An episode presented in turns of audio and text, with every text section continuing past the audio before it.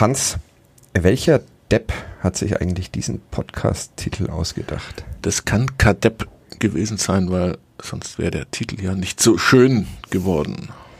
Aber am Freitag war der erste FC Nürnberg. Am genau Freitag, wie du richtig geschrieben Depp. hast, hat man wieder mal gesehen, dass es doch zeitlos gültig ist. Nicht jede Woche und auch nicht jedes Jahr, nicht immer, aber für zwei Minuten oder wie viel waren es genau? Nicht mal zwei Minuten war der Club Adept.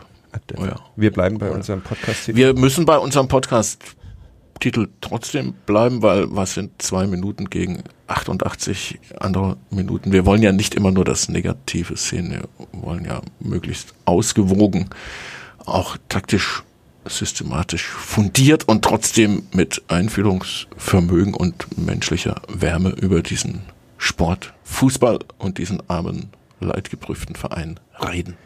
Das machen wir. Wer jetzt noch nicht ausgeschieden, äh, ausgestiegen ist, darf sich freuen. Wir haben uns einen Gast eingeladen, Florian Zenger, einer von 800 Zengers in Deutschland, hat er uns gerade noch gesagt. Einer, der für die Nürnberger Nachrichten sehr wichtig ist, weil er eine Kolumne hat in der gedruckten Stadtausgabe Zengers Taktiktafel. Ähm, er wird uns erklären, warum das am Freitag noch schiefgegangen ist. Ähm, er wird uns erklären, warum vielleicht alles gut wird mit dem ersten FC Nürnberg und für den ersten FC Nürnberg. Ähm, soll er uns sonst noch irgendwas erklären? Sein Leben kann er uns auch noch erklären. Er ist Lehrer und dann auch noch Taktik-Guru. Und wie wir erfahren haben, deswegen haben wir nach den Zengers gefragt, nicht verwandt und nicht verschwägert mit der Clublegende Joe Zenger, einem großen Spieler aus den 60er Jahren. Dazu noch Familienvater und selbst sprechen darf er nach einem kleinen Musikeinspieler. Bis gleich. Kadepp. Der Club-Podcast von nordbayern.de.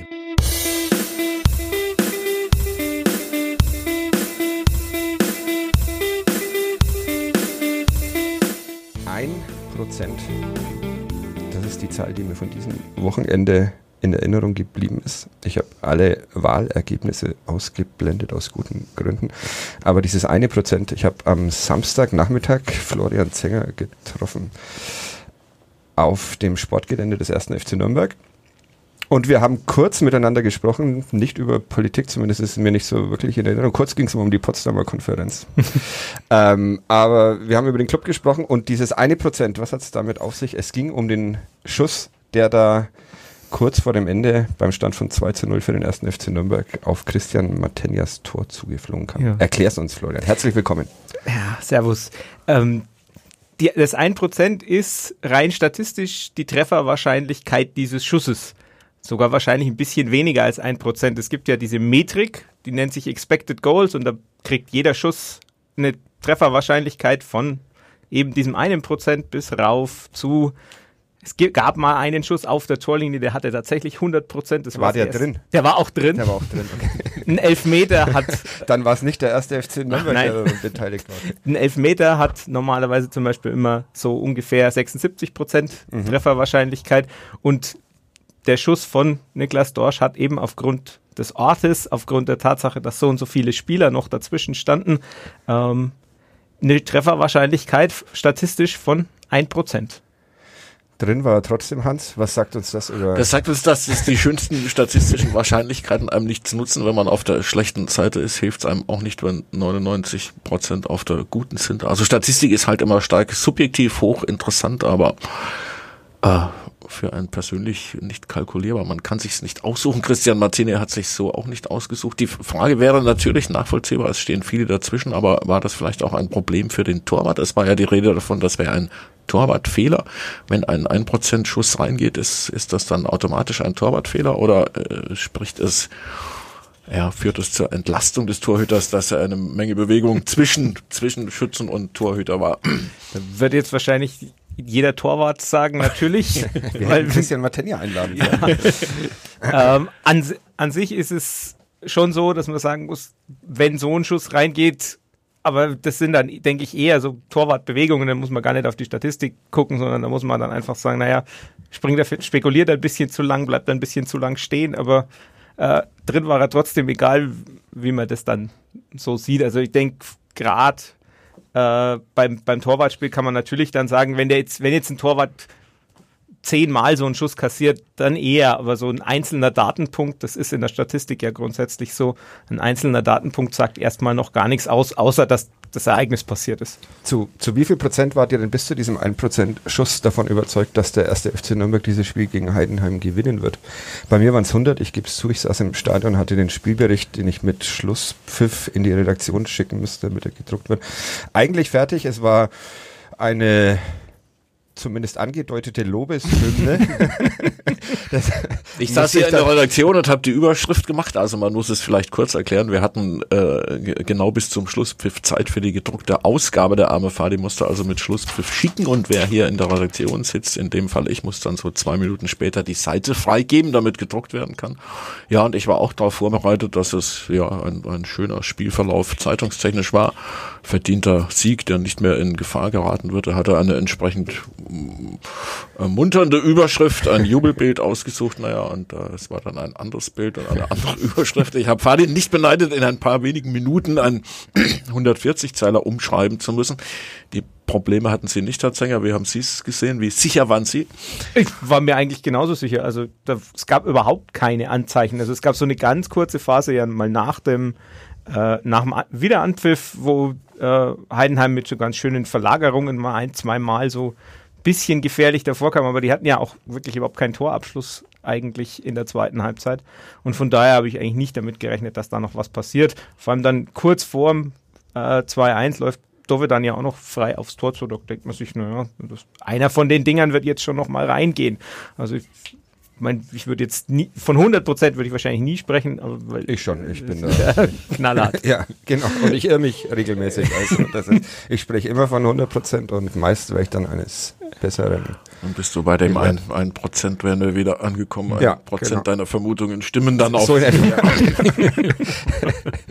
Wenn man positiv, äh, positiv drauf schaut. Ähm, ja, äh, woran lag es? Wahrscheinlich nicht nur an diesem 1 Prozent äh, Schuss, es war wahrscheinlich nicht nur Glück, das Heidenheim hatte. Es war so ein, ich habe es heute in meiner Unbedarftheit in der Zeitung geschrieben, es war so ein Ding aus mehreren. Kanadier hat sein System umgestellt mit der Auswechslung äh, von Robin Hack. Ähm, die Mannschaft war vielleicht, darf man das einem Taktikexperten äh, überhaupt sagen, die Mannschaft war vielleicht auch ein bisschen müde, nachdem sie 80 Minuten sehr gut Fußball gespielt hat und sehr viel gelaufen ist und Chancen kreiert hat, wie man das in diesem Jahr von ihr noch nicht gesehen hat. Das darf man nicht nur, das muss man sogar, weil ich glaube, also darf man ja bei aller Taktik jetzt ist ja nicht nur irgendwie Spieler auf dem Spielfeld verschieben, sondern eben auch gucken, wie sind die physisch drauf, wie sind die psychisch drauf und so weiter. Und von daher, das hat sicherlich eine Rolle gespielt, weil die eben wirklich 80 Minuten auf, ich fand auch hochkonzentriert gespielt haben eigentlich. Also da gab es wenig Fehler in diesen, diesen ersten 80 Minuten. Und ähm, dann war es schon auch so, ich weiß ehrlich gesagt nicht, wie viel Rolle die diese Systemumstellung da gespielt hat. Also dieses Umstellen quasi, dass man mit Hack den einen also Achter, Zehner. Achter, ich bin für Achter. also die. Schmeiß ich zum zweiten Mal einen Notizzettel runter, würde ich mal kurz gucken, was da drauf steht, so dann kannst du nachdenken. Es geht um die Ice Tigers, das scheint noch vom Kollegen Böhm hier zu liegen. Mannheim gegen Nürnberg Ice Tigers 5 zu 4 2003. Wer sich daran erinnert, Bestimmt ein spannendes Spiel. Sorry, jetzt. Also, die, den, den Achter, also den zentralen Mittelfeldspieler rauszunehmen, das Mittelfeld flach zu machen uh, und dann quasi mit drei Spitzen zu agieren, mit Lohkemper und Dove dann auf den Außen. Uh, da geht schon ein bisschen defensive Stabilität gerade im Zentrum verloren, ähm, weil man ja einen Spieler im Zentrum dann weniger hat. Aber ob das dann wirklich dann immer so viel damit zusammenhängt, man neigt halt als Mensch oft dazu, irgendwie Muster zu sehen, selbst wenn Muster nicht da sind. Ähm, ich habe am Samstag dann, nachdem ich dich getroffen habe, auch noch mit äh, Fabian Adelmann gesprochen, mhm. der ja letztes Jahr die Spiele der Profis noch analysiert hat und jetzt die U19 trainiert. Und er hat gemeint, ich, er versteht schon, wie man draufkommt, er wird aber tatsächlich sagen, es war einfach scheiße verteidigt. Okay, scheiße verteidigt. Passt zum ersten FC Nürnberg, wobei Fabian Adelmanns Mannschaft nicht ganz so scheiße verteidigt hat. Am Samstag 4 zu 1, glaube ich, gewonnen. Genau. Ich habe das Spiel gesehen. Deshalb müsste ich auch das Ergebnis noch richtig wissen. Bayern-Liga Auftakt. Sie müssen unbedingt aufsteigen.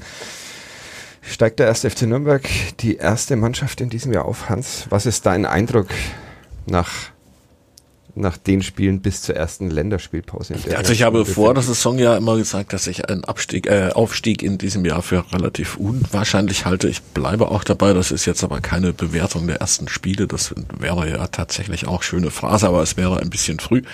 Ähm, man hat sich nicht ohne Grund einen, einen Zwei-Jahres-Plan vorgenommen. Man hat äh, doch einen relativ großen Umbruch. Äh, offenbar besteht auch der Wille auf äh, jüngere eigene Spieler äh, doch wieder zu setzen, Beispiel Nürnberger. Und äh, ich erinnere mich an ein Gespräch mit Hans Meyer vor drei, vier Jahren, der zu diesem Unterfangen damals auch Aufstieg sagte, man solle vielleicht erstmal Wochen, Monate, notfalls jahrelang überhaupt nicht vom Aufstieg reden, diese ganze Erwartungshaltung einfach mal weglassen und sich auf die Arbeit konzentrieren.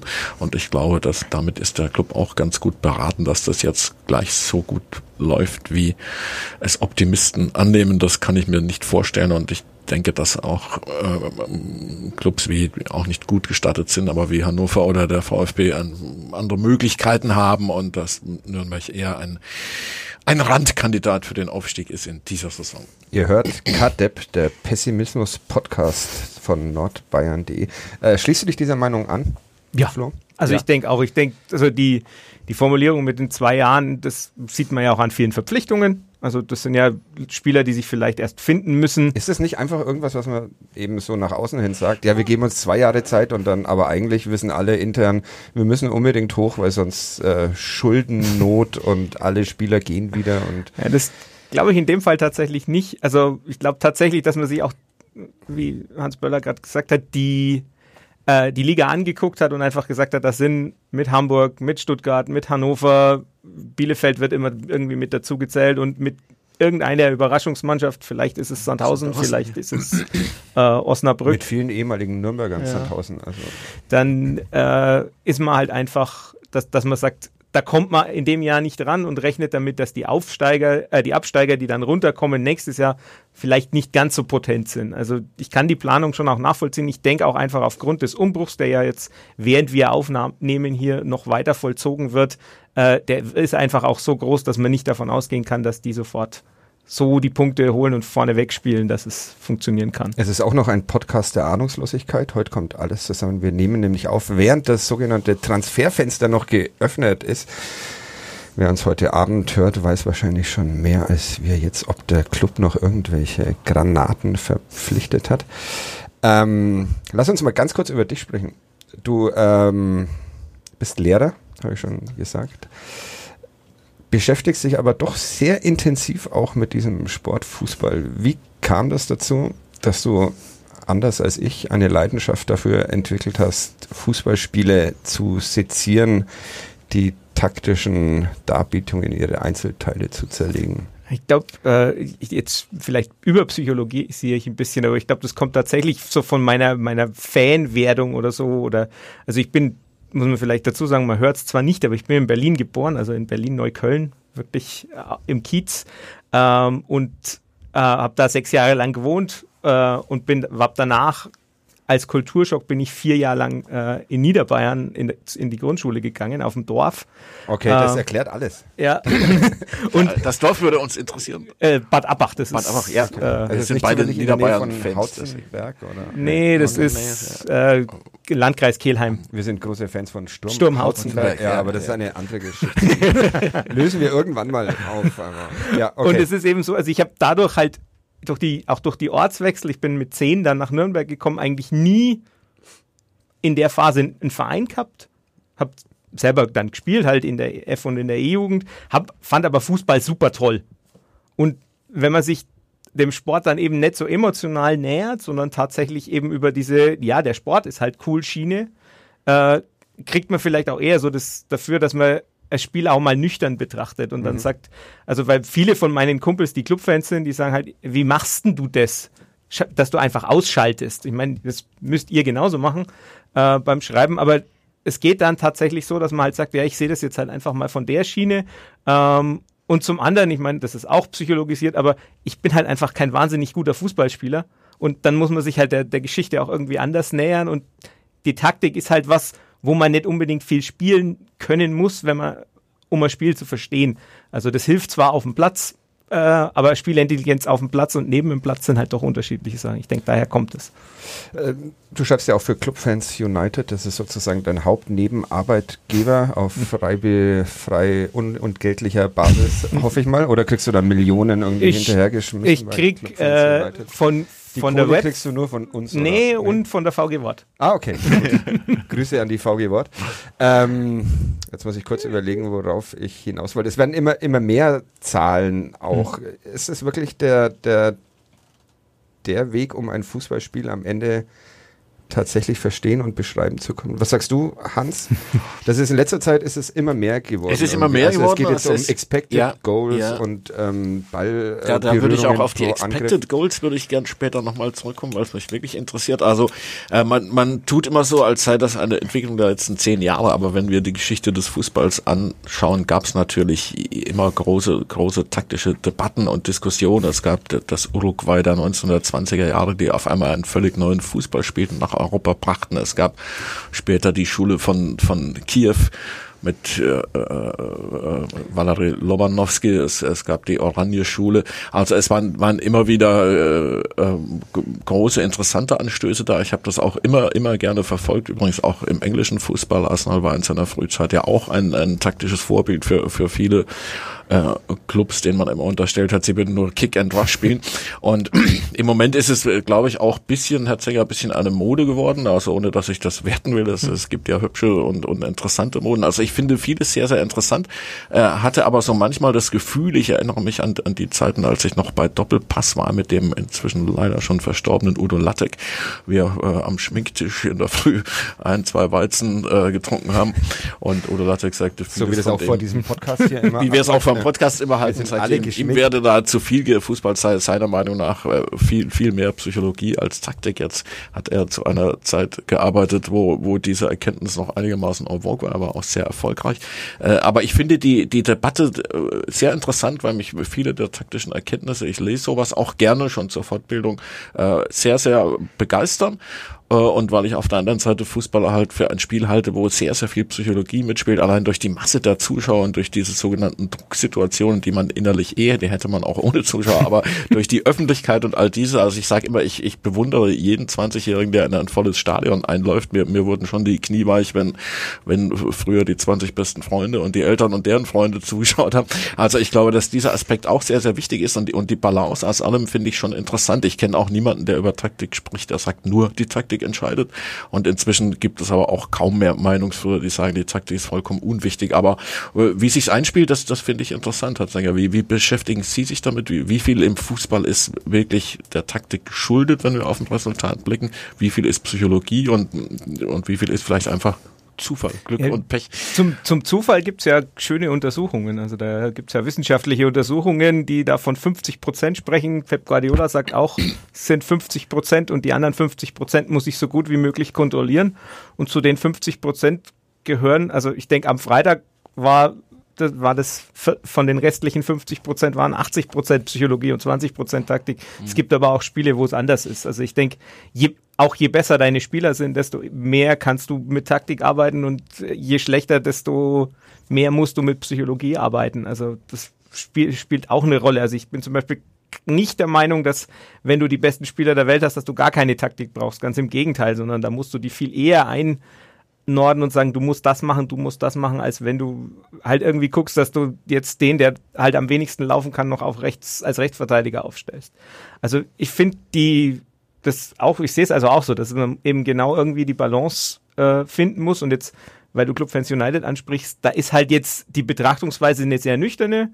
Ähm, aber wenn man jetzt, was weiß ich, wenn ihr mich äh, im Lokalsport rausschickt äh, und ich schaue Wacker Nürnberg gegen Post SV 2, dann hat, schaue ich da weniger auf die Taktik, es sei denn, ihr bittet mich drum, sondern äh, dann kann man das eben auch von der psychologischen Seite und also es, es muss sich beides die Waage halten, finde ich. Wir hatten das letzte Woche mit Dr. Thomas Gretlein, ob er in der Lage ist, so ein Fußballspiel noch einfach mal so anzugucken, das, das kannst du dann auch noch. Also du musst nicht bei jedem Spiel sehen, oh, jetzt zieht er irgendwie die Dreierkette auseinander und kippt den Achter ab, sondern du kannst auch einfach nur Bier trinken und Fußball gucken oder fällt dir das, fällt dir das Wie- schwer?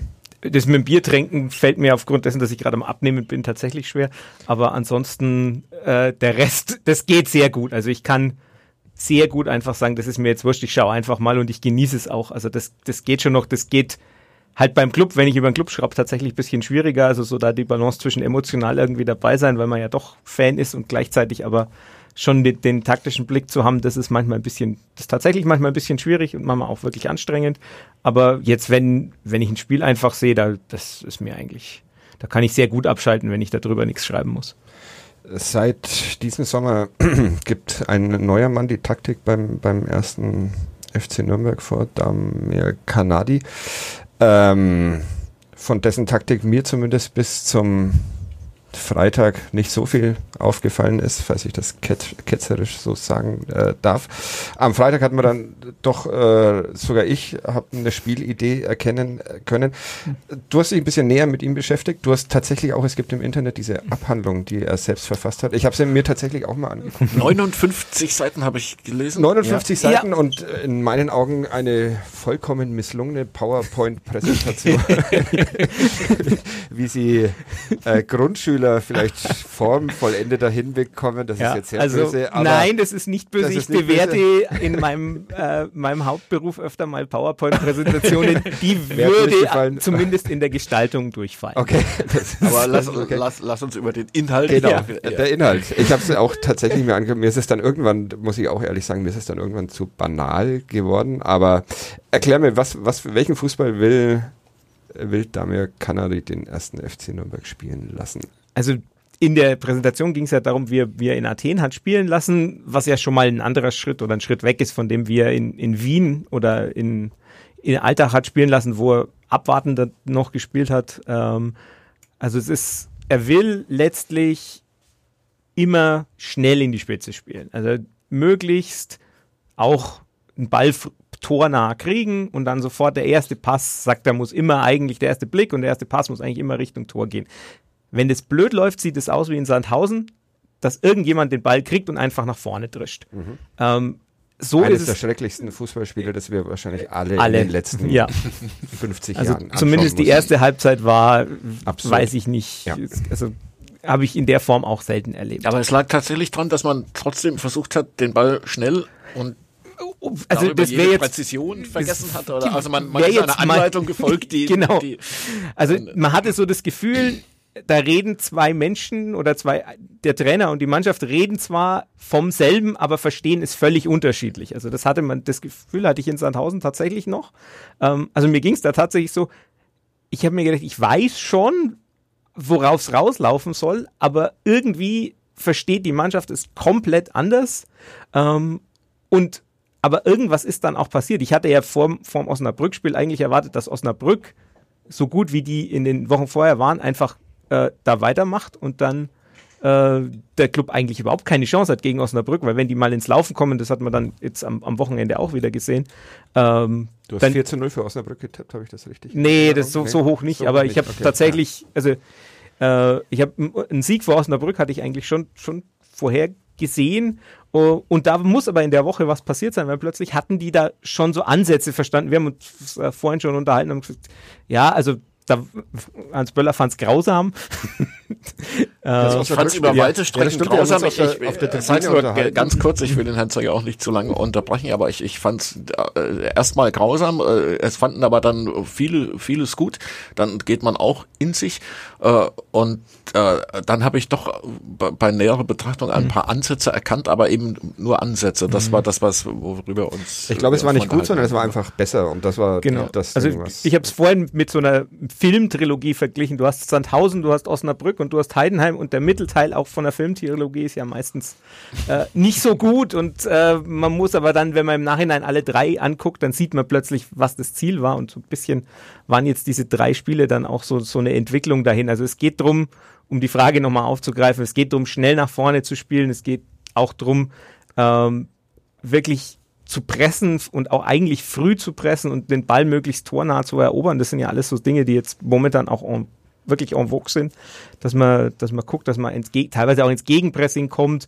Ähm, wobei ich sage, das sehe ich jetzt beim Club we noch weniger. Also diese, dieses äh, nach Ballverlust sofort wieder draufgehen, weiß ich auch nicht, ob er das wirklich will oder ob das halt nur in Athen so war, weil manche Anpassungen finden ja auch noch statt. Also es ist zum Beispiel auch so, dass er jetzt bei Taktik denkt man ja oft, ganz oft gleich an diese Grundformationen, also dass man sagt, äh, 4-2-3-1, 3-4-3, was auch immer. Und da spielt er ja auch ein bisschen was anderes, als er jetzt zum Beispiel in Athen hat spielen lassen. Da war ganz viel noch so klassisch 4-2-3-1 und das ist jetzt in, in Nürnberg ja anders oder also heute noch so ein bisschen in Vorbereitung geguckt. Es ist so ein bisschen ähnlich wie, wie England bei der, bei der WM mit so einem 3-3-2-2. Mhm. Und die zwei, die vorne hinter den Spitzen spielen, sind, sind quasi, wie wir es vorher hatten, sind Achter, also spielen zentral, aber es sind eigentlich Flügelspieler. Also, mein, sie haben jetzt nicht die Qualität von Dele Alli und, und Jesse Lingard, aber. Aber kann noch werden. Kann noch werden.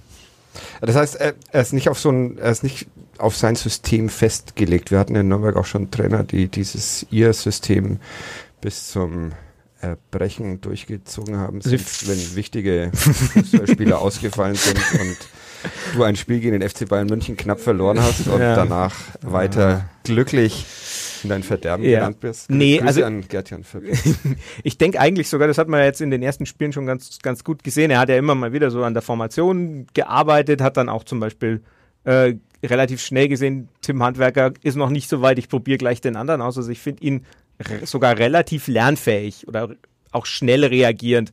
Sieht, Hanno Behrens steckt irgendwie so in dem Tief, den nehme ich mal raus, kommt jetzt wieder. Das hat Gefühl, hat es Hanno Behrens auch gut getan.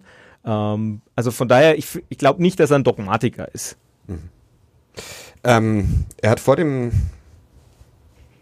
Osnabrück-Spiel zu mir gesagt, ähm, zumindest weiß er jetzt, äh, woran sie arbeiten müssen. Habe ich ihm damals nicht abgenommen, weil da gerade erst das Sandhausen-Spiel vor, vorbei war. Aber es schien tatsächlich, es scheint gestimmt zu haben. Äh, jetzt gehe ich mal zum Heldenfußball äh, über. War es einfach nur Hack auf diese Position vor Johannes Geis zu stellen? War das schon ein Großteil der Lösung? Ich glaube, die Verpflichtung von Michael Frei ist so der Punkt, wo ich sage, da hat sich nochmal was getan. Also die Kombination von Du hast jetzt Geist, du hast die, die, die Idee, Hack in die Mitte zu stellen, ist sicherlich auch ein Faktor. Und Michael Frei, der einfach ganz anders spielt als Michael Ischak, der körperlich viel mehr da ist, der mit sowohl mit dem Rücken zum Tor spielen kann, als auch mit, mit dem Gesicht zum Tor, wo man bei Michael Ischak, der hat ja teilweise Phasen jetzt gehabt, wo er überhaupt nicht mehr äh, auch nur in Tornähe kommt. Ähm, und die körperliche Präsenz ist eine andere. Also vor, man ja vor dem, dem 1-0 gegen Heidenheim auch schon gesehen, wie er einfach mal einen langen Ball einfach weiter verarbeitet. Also ich denke, der passt halt in vielen Sachen, wenn es eben mal schnell nach vorne gehen muss und du hast da äh, einen Funkturm vorne drin stehen, der einen Ball verarbeiten kann, dann tut es einfach auch ganz viel für dieses Spiel, der halt auch dann, dann weiter verlagern kann. Hacke ist ein Faktor, weil er für mich sehr überraschend viel nach hinten arbeitet. Also wenn man sich so realtaktisch mal anguckt, wo der auf dem Platz tatsächlich ist, der steht fast zehn Meter tiefer als Hanno Behrens. Und das ist ja durchaus überraschend. Also zumindest war das äh, am Freitag der Fall. Das ist ein Faktor. Johannes Geis ist für mich, denke ich, der andere Faktor, der halt einfach da schon nochmal strukturiert und äh, man hat in den ersten Spielen ja auch gesehen, gerade in Dresden äh, und äh, gegen Hamburg, da fehlt jemand, der das Spiel strukturieren kann. Lukas Jäger kann vieles, aber kein Spiel strukturieren. Es gäbe noch ein paar andere, auch aus einer Mannschaft, die vor einem Jahr noch den Aufstieg gefeiert hat. Bei aller Flexibilität auf seine Taktik auf diese Spieler anzupassen, hatte Kanadi keine große Lust offenbar, oder? Also Ishak spielt vielleicht keine Rolle mehr, Hanno Behrens mit Mühe, Petrak. Ja, also ich glaube nicht, was das Transferfenster gerade ja. mit ihm macht. Also ist das sowas, glaubt ihr, dass, dass Kanadi diese Mannschaft auch personell unbedingt umbauen wollte? Wir hatten das letzte Du hast letzte Woche schön gesagt, man hat im Augenblick den Eindruck, es gibt zwei Mannschaften, die verbliebenen Aufsteiger von vor einem Vierteljahren und, und die zwischen zwölf oder dreizehn Neuzugänge, je nachdem, wie man es zählt. Ähm, das, das Beste aus beiden wäre, wäre sicherlich ähm, ein, ein Wunsch, aber da rede ich jetzt weniger von, von Taktik und Strategie. Ich, ich glaube, da kommt ein, ein weiterer Punkt hinzu, dass äh, gerade ein Verein wie, wie der Club, so ein sehr lebendiger und bewegter und traditionsreicher Volksverein, da eine gewisse Kontinuität braucht. Also einfach Gesichter wie, wie Hanno Behrens, wie, wie Enrico Valentini. Äh, ich zähle auch Michael Ischak dazu, obwohl äh, er im Augenblick äh, ohne, ohne Frage hinter frei steht. Das, das, das ist gar nicht das Thema. Aber ich glaube, dass auch für, für die Art, wie, wie ein Verein auf, auf die Menschen wirkt, dass, dass Spieler, die längere Zeit dabei sind, einfach sehr, sehr viel beitragen zur Bindung eines Clubs. Das, das ist jetzt mehr so Soziologie, vielleicht bisschen Sozialromantik, aber ne, nicht ohne Grund sind sind die größten Spieler der jüngeren Vergangenheit mit, mit Marek Mintal oder Javier Pinola oder auch Raphael Schäfer, Leute, die, die hier Höhen und Tiefen hatten, auch äh, ohne Frage viele Tiefen, aber die, die eben für den Verein einstanden. Und ich glaube, sowas ist neben, neben all den strategischen Entscheidungen auch immer noch wichtig, aber natürlich ist das nicht das erste Thema, das ich, das ich einem Trainer stellt. Das ist auch gleich. Ich glaube, für Kanada ist es schon schwierig zu sagen, ich verzichte auf den einen oder anderen, von dem er ja auch weiß, sie sind ja etabliert und anerkannt und, und gehören irgendwie psychologisch auf jeden Fall in die Mannschaft. Und sich dann immer auszumalen, wie, wie balanciere ich es aus, das, das stelle ich mir schon sehr schwer vor. Ich glaube, das ist auch der Grund, warum er zum Beispiel jetzt sich so demonstrativ hinter Christian Martinia stellt. Also, dass er sagt, ja. Christian Martinia, mit dem haben wir jetzt fünf Jahre verlängert, das ist einer, auf den der Verein baut Hanno Behrens auch wieder reingenommen. Also hat er auch, war ja auch letztlich in der Kommunikation schon so, dass man sagt, es ist unser Kapitän, es bleibt unser Kapitän. Enrico Valentini, also ich denke schon, dass man so schon so noch, noch eine Achse hat. Ähm, das ist schön, wie ihr mich immer so höflich verbessert. Finde ich sehr nett, dass ihr da, dabei nicht ausfallend werdet. Das rechne ich euch hoch an. Wir sind ja nicht im Internet. Ja, aber also ich finde zum Beispiel André Petrak ist jetzt so jemand, der, obwohl er so lange da ist, eigentlich nie so jetzt so von der Darstellung her jemand ist, den man da wirklich dazu rechnet. Mhm. Und André Petrak hat halt einen großen Nachteil. Er ist, das fand Michael Kölner auch schon so, er ist halt ein unglaublicher Verschlepper. Mhm. Also er macht ein Spiel langsam, das wäre jetzt zum Beispiel vielleicht am Freitag in der 80. Gut Minute gut gewesen, wenn hier da jemand ist, der ein Spiel verschleppt, aber es ist halt keiner, der schnell aufdreht und schnell einen Ball weiterspielt, wie jetzt zum Beispiel das Robin Hack ja. im zentralen Mittelfeld macht. Und ansonsten, da wird's dann, ich meine, da wird's dann auch schon dünn. Wen haben wir, wer ist denn da noch da? Klar, Mühl und Margreiter sind gerade verletzt. Deshalb spielen die nicht. Ja. Aber ansonsten ich meine, Lukas Jäger ist, glaube ich, auch mit aufgestiegen. Oder? Lukas Jäger ist auch mit aufgestiegen, hatte aber wenig dazu. Ein Pokalspiel, glaube ich. Genau. Das ist allerdings dann, war das dieses Pokalspiel, war das 6 zu 1 oder war das das Ligaspiel? Das, nee, das, das, das Ligaspiel war das ah, 6 zu 1. Ich dachte, ich hatte das da irgendwie drei Lukas Jäger-Treffer in Erinnerung. äh, ja, über was wollen wir jetzt noch sprechen? Über das, weil ich es vorhin angesprochen habe und weil wir kurz schon in der Vergangenheit waren, in, in Bezug auf den Artikel, vielleicht hat ihn da ein oder andere von Ihnen, von euch gelesen, in den elf Freunden über die Expected Goals. äh, ich fand das hochinteressant. Allein die, ich versuche es mal ganz kurz zu erklären, der Herr Zenger macht es dann besser als ich, äh, wie, wie oft Mannschaften in der Bundesliga-Saison, die für den Club so, so ungünstig endete, in Situationen kamen, sie sich herausgespielt haben, äh, in denen eine relativ hohe erfolgreiche Torabschlusswahrscheinlichkeit besteht. Da hatte der Club äh, ganz gute Quoten. Quintessenz des Textes war es, ich fasse es kurz zusammen, dass zwei Mannschaften einfach auch dramatisches Pech hatten, nämlich die beiden befreundeten Traditionsaltmeister äh, Schalke und Nürnberg. Also wäre die Saison äh, in einer Balance von Glück und Pech einfach nur normal verlaufen, wäre Nürnberg gar nicht abgestiegen, weil sie bei den Expected Goals relativ gut abgeschnitten haben. Herr Zenger, was ist davon zu halten? Sie haben es sicher auch gelesen. Ich habe es gelesen und äh, habe mir gedacht, man hätte halt, also man müsste an der Stelle einfach auch mal sagen, dass ein großer Anteil dieser, dieses Expected Goals Überhangs, also der Expected Goals, die höher waren als die geschossenen Tore, einfach an den verschossenen Elfmetern liegen. Mhm. Weil verschossene Elfmeter sind 0,76 Expected Goals und wenn, wenn die einfach alle Elfmeter reinmachen, dann sieht's, ich meine, dann sieht's ja auch auf dem Feld anders aus. Ich meine, das ist ja, muss man ja dazu sagen, dann äh, geht Gibt's man ja. einen Sieg gegen den FC Bayern München. Zum Beispiel. Ja. ja. Also von daher, das, das, sind, das sind so Sachen, die da mit reinspielen. Also war und, das dann unseriös? nein, ich, ich finde nicht unseriös. Ich würde auch, äh, ich, man, man muss halt auch immer unterscheiden, weil ich meine, es gibt auch immer noch eine andere Erklärung dafür, wenn die Expected Goals so viel höher sind als die erzielten, nämlich einfach, dass die, dass die Qualität der Spieler nicht ausreicht. Dass die einfach große Chancen nicht verwerten. Und das kann eben auch ein Ansatz sein. Heißt ähm, es dann aber gleichzeitig, dass der Trainer eigentlich ganz gut war? Und am ähm Grüße an Michael Kölner. Grüße an Michael Jetzt haben wir Kölner. bald Ja. alle unsere Lieblinge. Ja, aber also ich glaube auch tatsächlich, dass Michael Kölner nicht unbedingt nur am Sportlichen gescheitert ist, sondern auch so ein bisschen an der, an der Struktur im Verein und an seiner Art, wie er mit, mit Leuten umgegangen ist und ähm, dass das auch ein Faktor war. Und von daher rein sportlich hätte man durchaus auch sagen können, wir spielen die, die Saison zu Ende. Ähm, man hat ja dann auch gesehen, also wenn man, was weiß ich, sich den Punkteschnitt anschaut oder so, da hat sich nicht viel getan. Ähm, von daher, das wäre dann wahrscheinlich auch wurscht gewesen, aber das ist wieder, wieder eine ganz andere Baustelle. Also ich glaube auch, ich halte auch ganz persönlich Michael Kölner nicht für einen schlechten Fußballtrainer. Ich, War das Spiel in der, war das Nürnberger Spiel in der ersten Liga besser, als es auf einen Großteil der Beobachter gewirkt hat? nein, Nee. nein. Also Okay. da, aber das liegt auch wieder an der individuellen Qualität. Also, Also man ich wollte halt, gerade einhaken, also da- das ist die Frage, die wir uns ja auch gestellt haben und da, dafür ist man der, äh, der Schwarzseherei bezichtigt worden, was, was überhaupt nicht unsere Art ist, weder die von Fadi noch von mir, aber es musste jedem klar gewesen sein, dass man sich mit dieser Mannschaft extrem schwer tut. Und kann man immer das Beispiel Fortuna Düsseldorf nehmen. Äh, alle zehn Jahre passiert so etwas mal, dass eine Mannschaft so über sich hinauswächst, aber im Regelfall sind diejenigen, die so strukturiert sind, wie der Club in die Bundesliga ging, eben auch Abstiegskandidaten aus guten Gründen. Fast immer kommt es auch so und die, die Ausnahme ist eben nicht die Regel.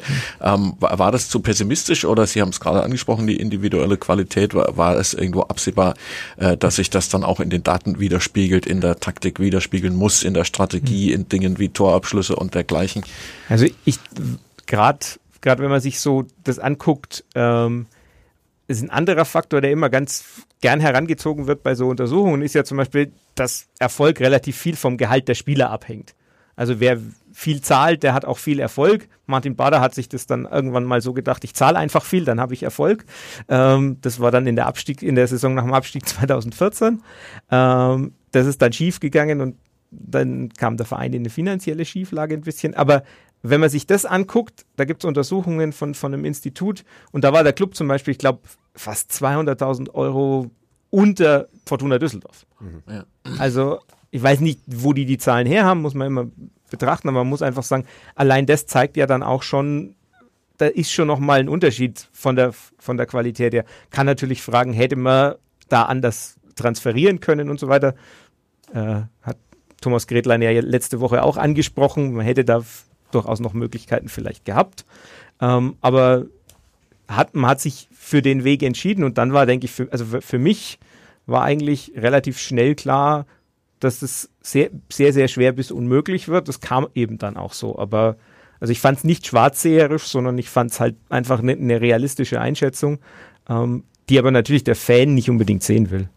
Dann hätte man Kölner eigentlich gar nicht rausschmeißen müssen. Oder doch, weil du sagst, es hatte nicht nur sportliche. Aus sportlicher Sicht hätte man es nicht, meiner Meinung nach, nicht unbedingt machen müssen. Die anderen Gründe, ich meine, da muss auch jeder der Verein letztlich selber wissen, was im Verein vorgeht und äh, ich meine, dass man sich dann tatsächlich als Aufsichtsrat auch dann für so einen Schritt entscheidet, obwohl äh, der Vorstand sagt, ich möchte das nicht. Das muss ja, da, da muss ja dann doch auch gewichtiger Grund dahinter stecken und äh, vielleicht nicht nur sportliche Gründe. Was ist denn die Expected Aufstiegswahrscheinlichkeit in dieser Saison? 35 Prozent. 35 Prozent. Also Du bist auch der Meinung, Hans, oder du hast es vorhin schon Ich, gesagt? ich wür- ja, würde ich auch sagen. Also es hängt natürlich an Saisonverlauf. Wir haben es gerade gesagt, hängt hängt von Glück und Pech zusammen. Wir, wir haben alle schon Spielzeiten erlebt, die bestimmt ganz anders gelaufen wären, wenn zwei, drei Schlüsselsituationen. Dass das äh, mein Klassiker ist immer das Abstiegsjahr mit der 0 zu 2 Heimniederlage gegen den KSC. Haben wir, glaube ich, schon oft erzählt, als Wittrich nach acht Minuten Überlegenheit den Torhüter ausspielt, vorbeischießt. Nürnberg verliert 0 zu 2. Ich glaube nach wie vor, wenn Wittrich den reinschießt, dann hast du einen schönen Auftakt gegen den KSC und spielst vielleicht eine ganz andere Saison. Es ist jetzt natürlich darf man es nicht darauf reduzieren, aber das macht Prognosen schwer, dass es immer wieder so dieses schöne Momentum gibt. Aber ich würde auch so sagen, wenn wenn alles wirklich sehr gut läuft, können sie natürlich aufsteigen. Aber ich, ja, ich glaube 35 Prozent ist eine eine Einschätzung, der ich mich vom Bauchgefühl her anschließen würde. Ich bleibe bei meinen 100 Prozent. Der Club steigt auf am Ende der Saison. Ich habe letztes Jahr, darauf muss ich noch herumreiten, auch den Aufstieg der Falcons vorhergesagt. In kompletter Ahnungslosigkeit natürlich. Hat dann nicht funktioniert. Der Club würde, würde wahrscheinlich eine Lizenz bekommen für die erste Liga, wenn er es denn schafft. Haben wir alle Themen abgehandelt? Fast alle. Ist Ich habe noch eine private. Frage an den Herrn Zegger, weil ich mich vor vielen, vielen Jahren mal mit Ottmar Hitzfeld unterhalten habe. Es ist wirklich lange her, war noch Bayern-Trainer in seiner ersten Bayern-Zeit. Ein sehr nettes Gespräch und Ottmar Hitzfeld ist ja auch examinierter Lehrer. Äh, Und es ging so ein bisschen um den Umgang mit, mit so einer Klasse, mit so einer Kabine voller Egoisten und Altruisten und Netten und weniger Netten. Also mit dem, was Sie, Herr Zegger, ja auch in einer Schulklasse vor sich haben. Und Hitzfeld sagt, naja, beim, beim Fußball ist es letztlich auch, auch nicht anders, wie wenn Sie vor eine Klasse treten. Sie müssen ein Gefühl fürs Ganze kriegen, aber auch für die Einzelnen. Sie müssen die Klasse zusammenhalten, aber auch die Stärken äh, fördern und an den Schwächen arbeiten. Nutzt Ihnen Ihre strategische Fußballkenntnis im Unterricht? Das ist mal eine Frage. ähm, ja, und zwar ist es jetzt ganz interessant, weil Sie nämlich vorhin den Valery Lobanowski angesprochen Ja. haben. Ähm, die Mannschaft von Valery Lobanowski, die hat im Pokalsiegerpokal im Finale mal ein Teamtor geschossen. Äh, und das benutze ich immer als Beispiel für quasi das sowjetische System. Jeder ist mal da und so weiter. Also ich benutze tatsächlich im Unterricht Fußballbeispiele. Ähm, natürlich jetzt auch auf der zwischenmenschlichen Ebene ist es super, wenn man irgendwie über Fußball reden kann. Äh, und wenn, also ich muss dazu sagen, ich äh, arbeite in der Großstadt westlich von Nürnberg, also da ist dann nochmal zusätzlich. schönen Fürth. aber- dürfen wir also, ja. äh, da ist natürlich dann auch die Rivalität nochmal eine andere. Also ich fand es letztes Jahr ganz entspannt, dass mal kein Derby gab. ähm, und also auf der Ebene kommt es natürlich. Und ansonsten denke ich schon, dass vieles vergleichbar ist. Also wenn man guckt, wer da alles, also Kollege quasi ist, also wenn man Frank Kramer und Achim Bayerlotzer und Ja. Volker Finke, also ich glaube schon, dass die, dass das schon viele Parallelen gibt, ähm, eben auch gerade so in, in Sachen Menschenführung und man kann sich schon auch manchmal ähm, auch in Entscheidungen reinversetzen, dass man sagt, naja, warum macht er jetzt das oder macht er das, weil er halt einfach äh, auch die, die Gesamtheit der Gruppe sehen muss und manchmal muss man halt auch andere Entscheidungen treffen, als man denkt, weil man an die Gruppe denken muss. Also ich glaube, das ist schon, schon ähnlich.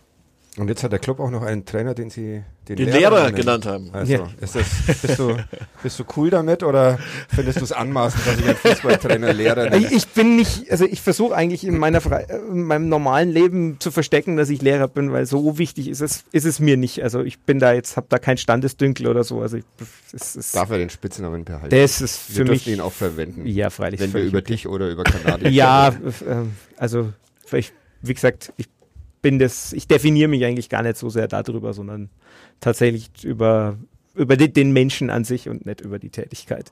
Also es gibt ja durchaus auch Lehrer, die da sehr viel Wert drauf legen oder die Wert drauf legen, dass sie jetzt Oberstudienrat sind. Also Die, die nennen wir dann aber die Oberlehrer und dann ist es Genau. kein Kompliment. mehr. Nicht nur ein Kompliment. nicht nur ein Kom Nee, also das Bist du Oberstudienrat? ich bin Oberstudienrat, ja. Okay. Ohne, dass ich jetzt wüsste, was das bedeutet. Das ist Gehaltsgruppe- dem Studiendirektor. Ich habe also. 1997 Abi gemacht und danach alles, was mit Lehrern zu tun hat, Ah, erstmal vergessen. Erst du hast dieses. Einfach nur die Berufsfeld. Angabe der Gehaltsgruppe, Okay. der Oberstudienrat. Oh, Wobei du wärst auch ein ganz guter Lehrer geworden, für die, glaube ich. Durch Ich bin mir nicht so, ich bin mir nette nicht so, ja, das wahrscheinlich. Das, ähm, meine sehr nette Nachbarin Lisa sagt mir das auch immer. Sie ist auch Lehrerin. Bis vor kurzem auch noch an der Bertolt Brecht Schule und hat dort angehende Fußballspieler des ersten FC Nürnberg ähm, pädagogisch betreuen dürfen müssen. Wir, wir sind auch pädagogisch betreubar und zwar auf Facebook. Das musst du noch sagen, ja. Das muss ich noch sagen. Es gibt eine Facebook-Gruppe zu diesem Podcast Kadepp. Wer Lust Facebook-Gruppe Kadepp, wer mitquatschen will, mitreden will, wer Fragen, Anregungen und so weiter hat, auch an unsere Gäste. genau, eine gab es Ah, ja. zum Beispiel. Die haben wir ja beantwortet. Die haben wir die beantwortet. Ja, das war, ob, Ja. wie, ob man, wie, man, wie man hätte wechseln Okay, können. stimmt, ja. Also von daher. Exakt. Also ihr seht, hundertprozentige Erfolgschance in diesem Podcast Absolut. aufzutauchen. Heute war es sehr vergnüglich, fand ich. Also Ja. vielen Dank, Herr Zenger. Es war äh, hochinteressant, aber auch kurzweilig. Also ich glaube, jeder, der Angst vor Taktik hat, muss die gar nicht haben. Und Nee. wenn man nicht Wer sofort Angst vor alles Lehrern versteht, hat, ist es muss auch, die auch muss nicht ich auch nicht haben. haben. Das haben wir ja nicht mal. Und vor Redakteuren hat sowieso niemand Genau. Angst. Gut, dann ähm, hören wir uns nächste Woche wieder. Dich vielleicht Dank. erstmal nicht, du musst ein neues Schuljahr vorbereiten. Ja, und jede Woche im Stadtanzeiger am Eine Freitag. sehr schöne Ja, Kolumne auch, auch zu empfehlen. Also kauft euch Freitag, wenn ihr kein Abo habt, schließt eins ab oder kauft euch die Freitagsausgabe Und Stadtanzeiger. wer außerhalb von Nürnberg wohnt, kann Das in der E-Paper. iPad-App auch die Stadtausgabe Ja. kaufen. Ja, man kann diesen Podcast auch auf den verschiedensten Kanälen wie Spotify und sonstiges hören. Was wünscht man einem Lehrer zum Abschied? Zucht und Ordnung oder wie, wie Bitte ist nicht. euer Ganz Gruß, schlimm. Gruß? Nein? Nein, Da- bin ich, ist, ist, bin ich auch überhaupt nicht der Lehrer für. Okay. Also, äh, weiß ich nicht. Freude haben wir immer gesagt. Ja. Freude am Leben, am Beruf. Genau. So ist es. Das wünschen wir Florian Zenger euch allen. Bis nächste Woche. Bis dann. Ciao.